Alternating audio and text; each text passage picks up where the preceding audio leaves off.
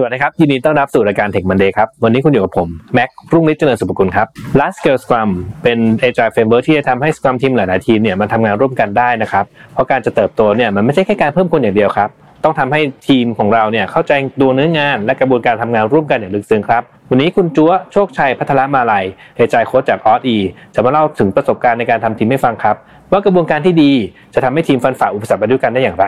จะเป็นอย่างไรนั้นติดตามได้ในตอนนี้ครับTech Monday Podcast brought to you by ใหม่เซเลนี่โลชั่นและเจลอาบน้ำกลิ่นน้ำหอมให้ผิวหอมพร้อมบำรุงติดทนทั้งวันหอมไว้มั่นใจกว่า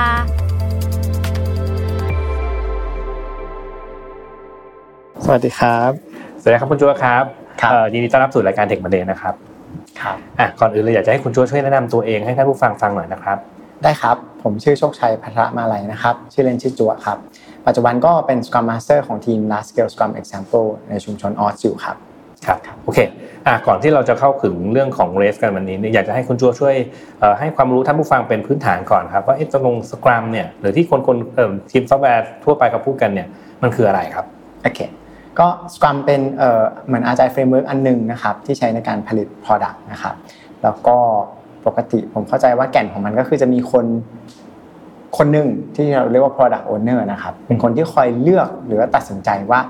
ณช่วงเวลาหนึ่งเนี่ยเราต้องการให้ทีมพัฒนาของเราเนี่ยโฟกัสกับการแก้ปัญหาอะไรกับ user นะครับแล้วก็คนอีกกลุ่มนึงก็คือทีมครับที่เป็นคนที่โฟกัสในการเลือกsolution ของปัญหาว่าเขาจะแก้ปัญหาที่ product owner เลือกมาด้วยวิธีการใดแล้วก็พร้อมจะรับผิดชอบกับผลลัพธ์ของ solution ที่เขาเลือกครับครับทีนี้เรามาถึงหัวข้อของเราวันนี้ raceตรงเลสเนี่ยมันต่างอะไรกับ Scrum ครับแล้วมันทำไมเราถึงต้องมีมันด้วยก็ Large Scale Scrum เนี่ยก็คือเป็น Scrum ใ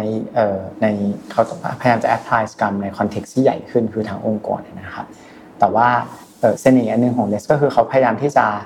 รักษาเจตจำนงหรือจิตวิญญาณของ Scrum ไว้ให้มันเหมือนเดิมที่สุดนะครับพยายามจะบิดมันน้อยที่สุดละกันซึ่งมันทำให้ในเลสเนี่ยก็ยังมี role แค่3 role เหมือน Scrum เลยก็คือมี product owner มีทีมแล้วก็มี Scrum Master ที่เป็นเหมือนโค้ชนะครับแล้วก็ไม่มีเพิ่มโรเข้ามาเลยแต่ว่าที่จะต่างกับ Scrum ก็คือปกติ Scrum เนี่ยจะมีทีมนึงซึ่งขนาดก็ที่ตาม Scrum Guide แนะนำก็คือ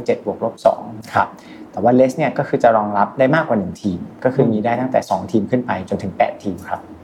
อ๋อเรียกว่า Less Framework เนี่ยจริงๆก็คือ Scrum ที่รองรับคนจำนวนมากขึ้นเท่านั้นใช่มั้ยใช่ครับโอเคครับแล้ว practice ล่ะปกติแล้วพอเวลาพูดถึง Scrum เนี่ยคนทั่วไปก็จะมามีทำโน่นทำนี่สิ่งเงี้ยครับพอมาถึง Large Framework เนี่ยpractice หรือสิ่งที่ทีมจะต้องทำบ้างมันมีอะไรบ้างครับสิ่งที่เหมือน Scrum เลยก็คือมันมีRace Principle ข้อหนึ่งครับที่บอกว่า less is Scrum ก็คือตัว less เองเนี่ยก็คือเหมือน Scrum นั่นแหละเพราะฉะนั้นactivity หรือว่าสิ่งที่เขาทำเนี่ยไม่ว่าจะเป็น sprint planning product backlog refinement sprint review retrospective daily scrum พวกนี้มีเหมือน scrum ทุกอย่างเลยครับจะมี event เพิ่มเข้ามาแค่อันเดียวที่เรียกว่า overall retrospective นะครับซึ่งเป็น event ที่เอาไว้สำหรับทำ organizational change ครับงั้นเรามาเจาะลึกกัน practice กันบ้างผมว่ามันต้องมีรายละเอียดที่มันแตกต่างกันกับ scrum เฉยๆนั่นแหละเอาเริ่มต้นจากอะไรเนี่ย refinement มั้ยได้ refinement ของ less มันจะต่างอะไรกับ refinement โดยทั่วไปครับrefinement ของ less เนี่ยก็จะต่างกับทั่วไปตรงที่มันมีหลายทีมเข้ามาใช่มั้ยครับแล้วปกติแล้วเนี่ยเรียกว่า practice นึงที่เขานิยมใช้แล้วกันก็คือเขาจะ mix group เข้ามาก็คือให้มีแบ่งเป็นกลุ่มที่มีสมาชิกมาจากหลายๆทีม mix กันเข้ามาครับเหตุผลที่เราทำแบบเนี้ยเพื่อว่า product owner จะได้ delay decision ในการตัดสินใจว่าทีมไหน own item ไหนเนี่ยไปก่อนจนกว่าจะถึงเวลา planning ให้มันเหมือนกับ Scrum นะครับถ้าเกิดว่ามันมีทีมเดียวมันจะไม่มีปัญหานี้เนาะแต่ว่าถ้าเกิดว่าเรามีหลายทีมแล้วเราให้ทีมนึงไป refine item นึงเนี่ยเหมือนเขาก็จะมีทีมแค่ทีมเดียวที่รู้เรื่อง item นั้น product owner ก็จะเลือกไม่ได้ว่าจะเริ่มมี constraint ในการเลือกแล้วกันว่าทีมไหนจะแก้ปัญหาอะไรอย่างนี้ผมว่าคนฟังบางคนก็อาจจะยังงงๆ refinement เนี่ยจริงๆมันคืออะไรนะครับrefinement เนี่ยจริงๆแล้วมันคือการที่ทีมเนี่ยจะมาโฟกัสในการเข้าใจปัญหาที่เขาจะต้องแก้นะครับแล้วก็จริงๆแล้วกิจกรรมเนี้ยความน่าสนใจของมันคือมันเป็น product backlog refinement นะครับซึ่งมันจะเก็บไอ้ตัว product backlog เนี่ยมันจะเก็บเหมือนกับปัญหาหรือว่าไอเดียที่เราจะทำใน product เราในอนาคตนะครับซึ่งมันก็จะเรียงตามระดับความสำคัญมาซึ่งอันบนๆเนี่ยมันจะเป็นอันที่แบบ ใกล้จะเข้ามาละสปรินต์น่าอาจจะต้องทำใช่ไหมครับซึ่งทีมก็จะเข้ามาแล้วก็มาทำความเข้าใจปัญหานี่แหละว่าไอ้แต่ละอันที่มันถูกลิสต์ขึ้นมาที่ product owner เรียงมาให้แก้เนี่ยยูเซอร์เขามีเพนอะไรนะทุกวันนี้เขาทำงานยังไงอยู่แล้วมันติดปัญหาอะไรแล้วเขาก็จะมาทำความเข้าใจปัญหาละกันว่าปัญหาแก่นของปัญหามันคืออะไรเรียกว่ากิจกรรม refinement เนี่ยก็คือ PO ให้ทีมมาช่วยกันใส่รายละเอียดเข้าไปว่าจะทำยังไงใช่ไหมครับใช่ครับทีนี้เมื่อกี้นี้คุณทัวเกิดมานิดหน่อยแล้วถ้าทีมนึงไปทำ refinement ของเขาเองก็คงไม่มีปัญหาอะไรหรอกแต่คราวนี้มันเป็นหลายๆทีมขึ้นมาเนี่ยมันต้องทำยังไงที่ทำให้ทุกคนเห็นภาพเดียวกันได้ครับก็เทคนิคที่เขานิยมก็จะเป็นการ mix group มานะครับโดยให้สมาชิกเรียกว่าแต่ละ mix group เนี่ยเราอยากให้มีสมาชิกมาจากทุกทีมละกันเพราะฉะนั้นน่ะแต่ละ mix group ก็จะเอาคนละไอเทมไป refine กันใช่มั้ยครับแต่ว่าตอนที่มันจบเซสชั่นเสร็จแล้วเนี่ยเราสามารถพูดได้ว่าทุกทีมเข้าใจทุกๆไอเทมมีความรู้ของแต่ละไอเทมใช่ทีละหน่อยใช่แต่ว่าจริงๆแล้วเมื่อกี้นี้เราบอกว่าเป็น mix group สมมติเรามี3ทีมละกันแล้วเราก็เอาคลาส3ทีมเนี่ยกลายเป็นอนาเตอร์3ทีมใช่มั้ยที่มีคลาสจาก3ทีมจริงๆก็มาอยู่ในเนี้ยแต่พอกลับมาเสร็จปุ๊บเราจะมั่นใจได้ยังไงครับว่าไอ้คนที่เขาไปคุยในไอเทมนั้นมาจะกลับมาเล่าเรื่องอะไรให้กับ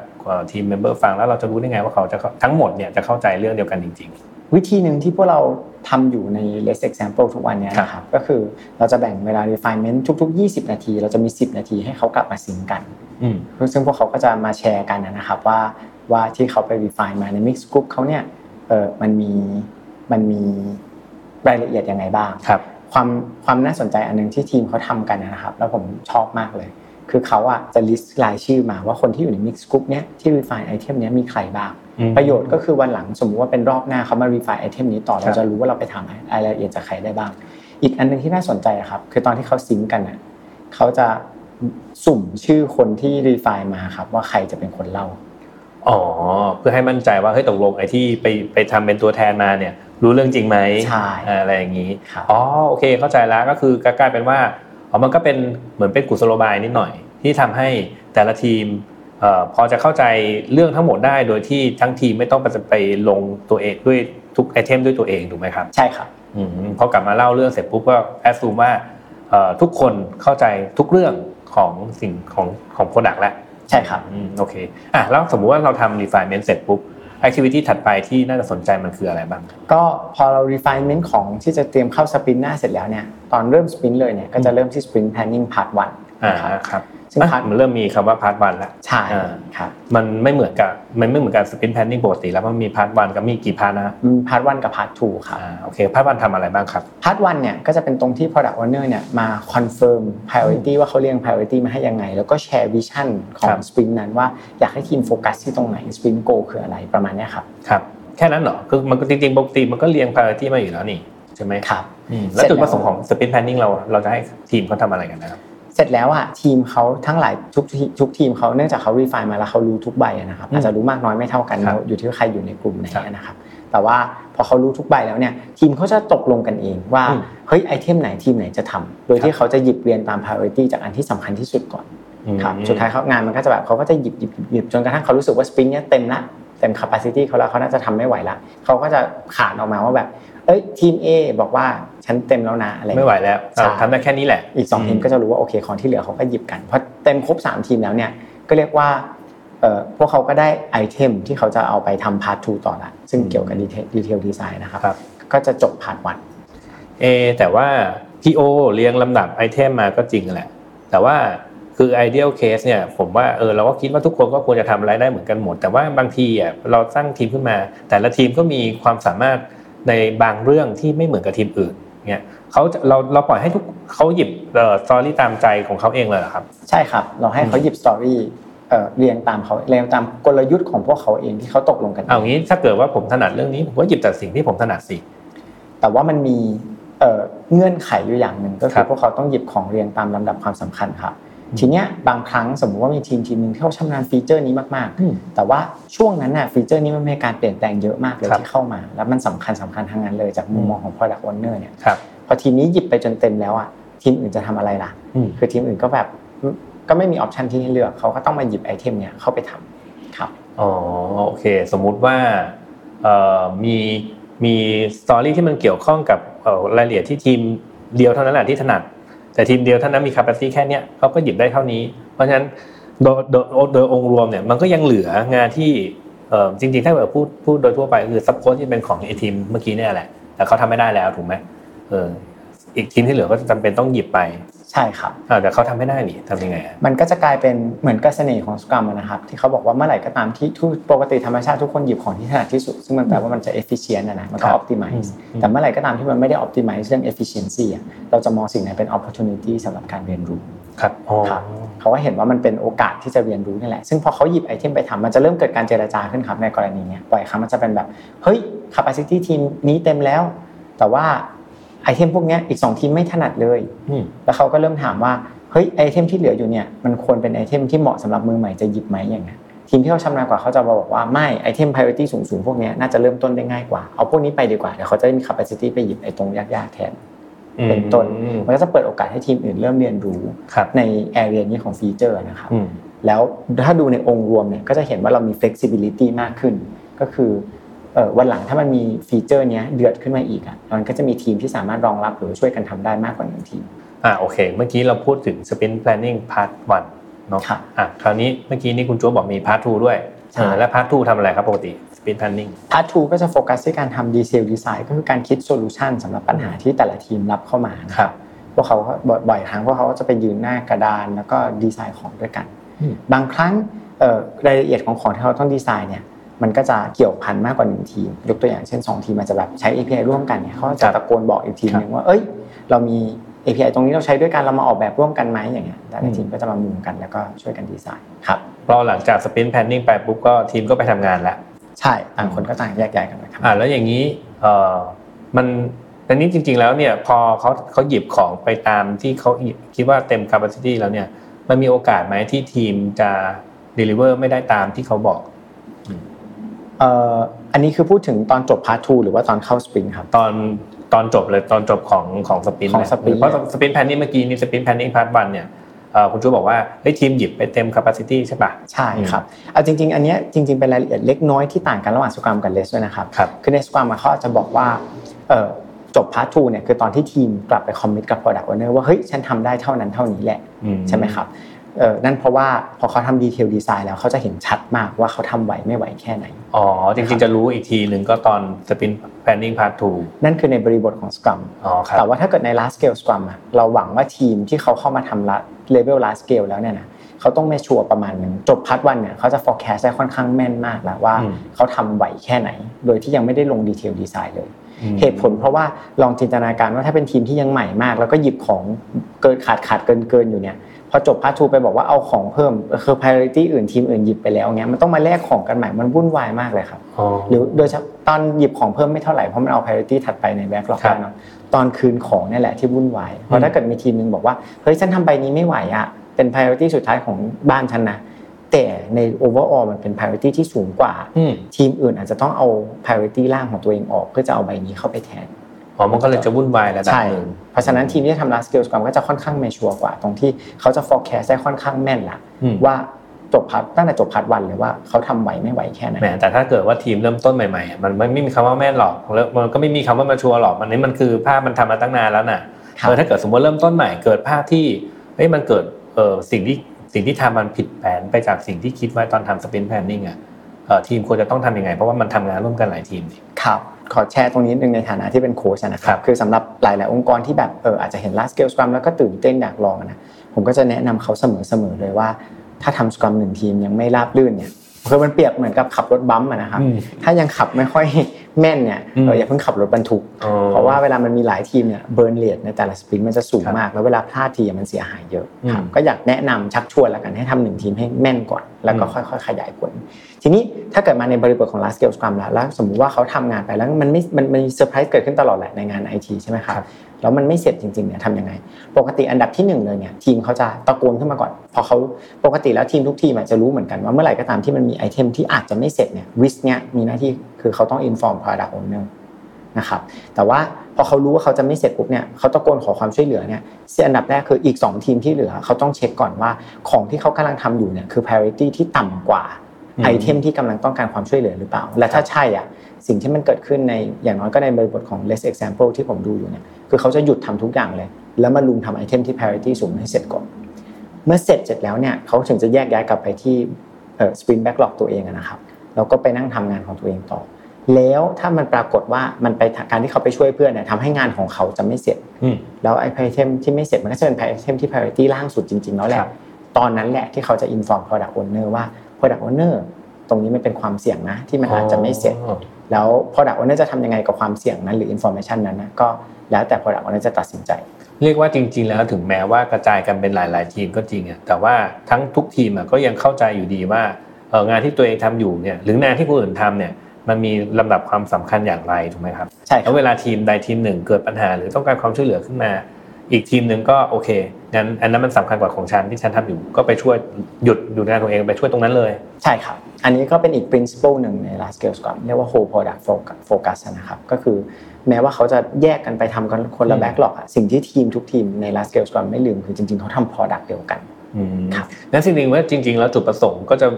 ขยายไปอีกทีนึงแล้วก็คือนอกเหนือจากคอมมิตเมนท์ที่ตัวเองเคยให้ไว้แล้วมันเฟล็กซิเบิลมากพอเพราะจริงๆมันต้องดูภาพรวมของโกของทั้งทีมด้วยถูกไหมใช่ครับโอเคครับอ่ะแล้วหลังจากสมมุติว่าทีมทำสปรินต์แพลนนิ่ง1แล้วสปรินต์แพลนนิ่ง2แล้วแล้วจากนั้นเขาทำอะไรต่อทุกๆวันเขาก็จะทำเหมือนสครัมนะครับก็คือเดลี่สครัมก็มายืนหน้าสปรินต์แบ็คล็อกตัวเองแล้วก็มาเล่าว่าซิงค์กันภายในทีมแล้วกันว่าตอนนี้ใครทำอะไรอยู่ถึงไหนติดปัญหาอะไรไหมครับพอพูดถึงตัวนี้เรามีสครัมแล้วผมว่ามันจะต้องมีคนว่าเอ้ยฉันรู้นะสครัมเนี่ยมันก็จะมีอีกโรนึงนอกเหนือจาก PO และทีมก็คือ Scrum Master ใช่ครับทีนี้ถ้าเกิดว่ามันมีอยู่แค่ทีมเดียวก็ Scrum Master ก็อาจจะไม่ค่อยมีบทบาทอะไรมากมายเท่าไหร่หรือมีก็ต้องบอกว่าอันนี้ก็เป็นอีกอันนึงที่เป็นรายละเอียดที่ต่างกันนิดหน่อยใน Scrum กับLarge Scale Scrum นะครับใน Scrum เนี่ยเขาบอกว่าเนื่องจากมันเป็นทีมเดียวนะ Scrum Master อาจจะเป็น Part Time Role ก็ได้นะคำว่าเขาเป็น Team Member ไปด้วยแล้วก็สลับ Part Time มา Take Role Scrum Master ไปด้วยก็โอเคครับแต่ว่าใน large scale scrum เนี่ย scrum master เป็น full time job หมายความว่า scrum master เนี่ยเขาให้ full time ถ้าคุณจะดูทีมเดียวคุณก็ดูทีมเดียวแบบ full time แล้วก็ถ้ามีหลายๆทีมคุณจะดูหลายๆทีมก็ได้อย่างไรก็ดีเราจะไม่มี scrum master / team member เนี่ยไม่มีแล้ว scrum master ใน less หรือ large scale scrum เนี่ยต่างกับ scrum master แบบทีมเดียวหรือ part time scrum master ยังไงทำไมถึงต้อง full time ต้องบอกว่ากลับไปที่ Scrum Master ใน Scrum ธรรมดาก่อนนะครับบ่อยครั้งเอาในที่ผมเห็นในท้องตลาดประเทศไทยแล้วกันนะครับในอุตสาหกรรมไทยเนี่ยผมมักจะเห็น Role Scrum Master เนี่ยดูแลทีมอันเนี้ยคือที่เห็นแน่นอนหลายๆทุกๆที่จะเหมือนกันแล้วก็บางที่จะคาดหวังให้ Coach Product Owner ไปด้วยครับก็คือมีความรู้เรื่อง Business Coach Product Owner อย่างน้อยก็เรื่องการทำ MVP หรือว่าการแบบไม่ไปเพรสเชอร์ทีมเพราะว่าให้เกิด technical debt ไม่งั้น product มันจะอายุไม่ยั่งยืนเป็นต้นนะครับแล้วส่วนใหญ่ก็จะอยู่ประมาณนี้แหละที่ผมเห็นส่วนใหญ่ในอุตสาหกรรมไทยแล้วบ่อยครั้งเนี่ยผมจะเห็นว่ามันจะมีอีกโรนึงขึ้นมาเหมือนดูแล Scrum Master อีกทีที่เรียกว่า Agile Coach นะครับซึ่งส่วนใหญ่ก็จะโฟกัสที่แถวๆเรื่องการดู organizational change ครับแล้วก็บางครั้งน่าเศร้ามีอีกโลนึงแยกต่างหากอีกชื่อ Technical Coach ที่มาดู Engineering Practice ตัวเองเฉพาะอันนะครับก็ยิ่งมีหลายโลส่วนตัวผมเนี่ยความเชื่อผมเองผมเข้าใจว่า Scrum Master ใน Scrum เนี่ยนะครับดูทั้ง4อย่างนี้เลยในคนๆเดียวครับอาจจะไม่ได้แบบเชี่ยวชาญทำงานทุกเรื่องนะครับแต่อย่างน้อยอ่ะเขาต้องแบบดูทีมใกล้พอที่จะลงไปนั่งกับทีมและตอบได้ว่าตอนเนี้ย Engineering Practice ที่ทีมใช้อยู่เหมาะสมกับงานที่เขาทำอยู่ไหมแล้วถ้าขาดอ่ะทีมต้องเรียนอะไรแล้วถ้าอยากได้ต้องเรียนอะไรอาจจะไปหาความรู้พวกนั้นมาให้ทีมต่างหากเขาทำไม่เป็นไรแต่ว่าอย่างน้อยเขาต้องดู Engineering Practice ด้วย2คือการที่เขาดูแลทีมแบบโค้ชทีมตลอดเวลาเขาควรจะเห็นว่าในบริบทของทีมที่เขาหมุนเร็วประมาณเนี้ยคำถามคือการสนับสนุนขององค์กรหรือวัฒนธรรมองค์กรและกฎต่างๆเนี่ยมันสอดรับกับความเร็วปัจจุบันของทีมหรือเปล่าแล้วถ้าเมื่อไหร่ที่มันมีความแรงเสียดทานเกิดขึ้นเช่นทีมเขาจะไปเร็วกว่านี้ละแต่ว่ากฎต่างๆขององค์กรมันเริ่มมาขัดขวางเขาไว้ไม่ให้เขาหมุนได้เร็วกว่านี้หรือคล่องตัวกว่านี้มันเป็นจังหวะที่เขาต้องเริ่มไปเวิร์คกับ organizational ทั้งหลายแหล่ละเริ่มไปคุยกับผู้บริหารสร้างความเปลี่ยนแปลงอะไรเงี้ยเพื่อให้ทีมเขาหมุนได้เร็วยิ่งกว่านี้ซึ่ง ถ้าเป็นความเชื่อส่วนตัวของผมเองเนี่ย Scrum Master ดู4อย่างนี้อยู่แล้วแล้วมันจะพอมาอยู่ในบริบทของ Large Scale Scrum มันก็จะยิ่งชัดมากขึ้นเพราะว่ายกตัวอย่างเช่นมันจะมีใน Large Scale Scrum มันจะมีเหมือนกิจกรรมเพิ่มขึ้นมาชื่อว่า overall retrospective ที่ผมเกริ่นไปว่ามันเอาไว้สำหรับทำ organizational change นะครับก็ปกติแล้วตรงนั้นเป็นเวทีที่ Scrum Master ของทุกๆทีมเลยจะมารวมตัวกันและสร้างความเปลี่ยนแปลงในองค์กรอยู่แล้วครับโอเคอ่ะเรามี sprint เรามี refinement นะครับแล้วก็เริ่มต้น sprint ด้วย sprint planningแล้วหลังจากนั้นก็มาทำงานตามปกติก็คือมีมาแคชอัพกันด้วย daily stand up daily scrum ครับ daily scrum ทุกวันแล้วก็เราจบด้วยอะไรนะการ sprint เนี่ยปกติก็คือจะทำ product backlog refinement สำหรับ sprint หน้าอยู่แล้วนะครับเตรียมไว้สำหรับครั้งหน้าแล้วพอมาท้าย sprint เนี่ยก็จะปิดจะจบด้วย2กิจกรรมอันที่1ก็คือ sprint review ครับแล้วก็retrospective นะครับเรามาดู sprint review กันก่อนครับ sprint review เนี่ยก็คือเวทีสำหรับที่จะให้ทั้งทีม product owner แล้วก็ scrum master ครับได้เรียนรู้เกี่ยวกับสถานะปัจจุบันของ product ที่มันออกมาคือจบ sprint เนี่ยก็คือถ้าใน large scale scrum ก็คือจะได้ product ที่ integrate มาจากทั้ง3ทีมละกี่ทีมก็ตามนะครับ8ทีมเนี่ยรวมกันเสร็จละแล้วเราก็ product นั้นมาตั้งแล้วก็ให้ user มาเล่นแล้วเราก็ collect feedback ว่าเขาใช้เป็นยังไงดีขึ้นไหมตรงไหนที่ใช้ยากตรงไหนที่ใช้ง่ายแล้วก็ collect feedback เหล่านั้นครับฟีดแบ็กเหล่านั้นจะกลายเป็นไอเทมหรือว่ากลายเป็นการเรียนรู้ใหม่ๆแล้วก็อาจจะเปลี่ยนไปเป็นไอเทมหรือเป็นปัญหาถัดไปที่จะให้ product owner ไปเรียงลำดับความสำคัญละกันว่าระหว่างปัญหาถัดไปที่เขาเคยเรียงไว้ให้ทีมแก้กับปัญหาใหม่ๆที่มันผุดออกมาจาก sprint review เนี่ยอันไหนสำคัญกว่าเขาให้ความสำคัญกับอะไรก็เรียกว่าเป็นจุดหนึ่งที่ทำให้เขาเรียกว่าเป็น collecting feedbackเพื่อทำให้เอามาปรับปรุงได้เร็วขึ้นเพราะสกรัมจริงๆถ้าเกิดไปดูตามรูปภาพมันก็คือหมุนวนไปเรื่อยๆเนาะเอาฟีดแบคมาปรับปรุงแล้วพัฒนา product ต่อไปเรื่อยๆถูกมั้ยใช่ครับเมื่อกี้นี้เราบอกว่า sprint review นะครับถัดไปเป็น sprint retrospective ครับอันเนี้ยเป็นพื้นที่ของทีมนะก็คือหลักๆก็คือทีมเข้าแล้วก็มี Scrum Master คอยอาจจะ facilitate ให้นะครับแล้วก็ใครก็ได้ที่ทีมเชิญครับหลักๆก็คือทีมก็จะมานั่งด้วยกันแล้วก็เรียนรู้เกี่ยวกับ collaboration เกี่ยวกับการทำงานร่วมกันของพวกเขาอีกแล้วก็ปรับปรุงให้มันดีขึ้นในรอบถัดไปครับโอเควันนี้เราเรียกได้ว่าเราเริ่มเจาะลึกเลสไประดับนึงแล้วนะครับทีนี้ถ้าสมมุติว่าคนฟังเนี่ยท่านผู้ฟังฟังแล้วเริ่มสนใจแล้วบริษัทฉันก็เริ่มโตฉันจะเริ่มเพิ่มคนเพิ่มทีมเนี่ยเขาอยากจะเริ่มต้นกับเลสเนี่ยคุณทัวมีวิธีแนวทางแนะนำอะไรไหมครับอันนึงที่แนะนำคือพวกเราที่เป็น less example นะครับก็เป็นกลุ่มคนที่มารวมตัวกันเพื่อจะทำให้ดูว่าถ้าเกิดทำ large scale scrum เนี่ยมันเป็นยังไงนะเราทำกิจกรรมต่างๆยังไงคำนิยามที่เราให้กับพวกเราเองเนี่ยก็คือเราเรียกพวกเราว่าเป็นหลักฐานที่มีชีวิตของมนุษยชาติแล้วกันว่ามนุษย์เนี่ยทำอะไรได้ถ้าเราอยู่ในสิ่งแวดล้อมตามที่ large scale scrum ออกแบบมาเพราะว่าไม่ว่าจะเป็นการเรียนรู้กิจกรรมหรืออะไรต่างๆทุกวันนี้เราก็ยังเรียนรู้แล้วก็ยังปรับปรุงมันอยู่สม่ำเสมอนะครับแต่ทั้งหมดเนี้ยมันเกิดขึ้นโดยธรรมชาติเพียงแค่เราทำตามเนี่ยกรอบที่ less เขาตีกรอบมาว่าให้ follow ตาม rules นี้ feedback ต่างๆหรือว่าถ้าทำอะไรแล้วมันยากมันจะเกิดความเจ็บปวดเองและโดยธรรมชาติของมนุษย์พอมันเจ็บปวดมันก็จะเกิดการคิด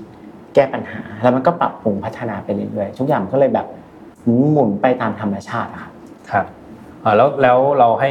อะไรนะคือให้คนเข้ามาเยี่ยมชมเงี้ยเหรอใช่ครับก็คือถ้าสนใจก็สามารถแบบเข้าไปที่เว็บไซต์ less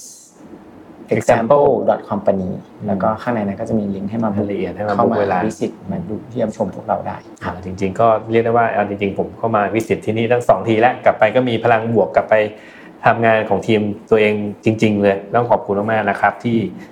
สละเวลามาทำตรงนี้นะครับโอเคเรียกได้ว่าวันนี้เนี่ยน่าจะได้ความรู้เรื่องเลสไปพอสมควรนะครับจริงๆมันมีรายละเอียดอีกเยอะแหละถ้าเกิดว่าทุกคนจะไปศึกษากันนะครับต้องขอบคุณคุณจั๊วที่มาให้เวลากับทางรายการนะครับขอบคุณครับขอบคุณครับแล้วก็ขอบคุณทุกท่านที่ติดตามนะครับจนกว่าจะพบกันใหม่สวัสดีครับ Tech Monday Podcast Presented byเซเลนี่โลชั่นและเจลอาบน้ำกลิ่นน้ำหอมหอมไว้มั่นใจกว่า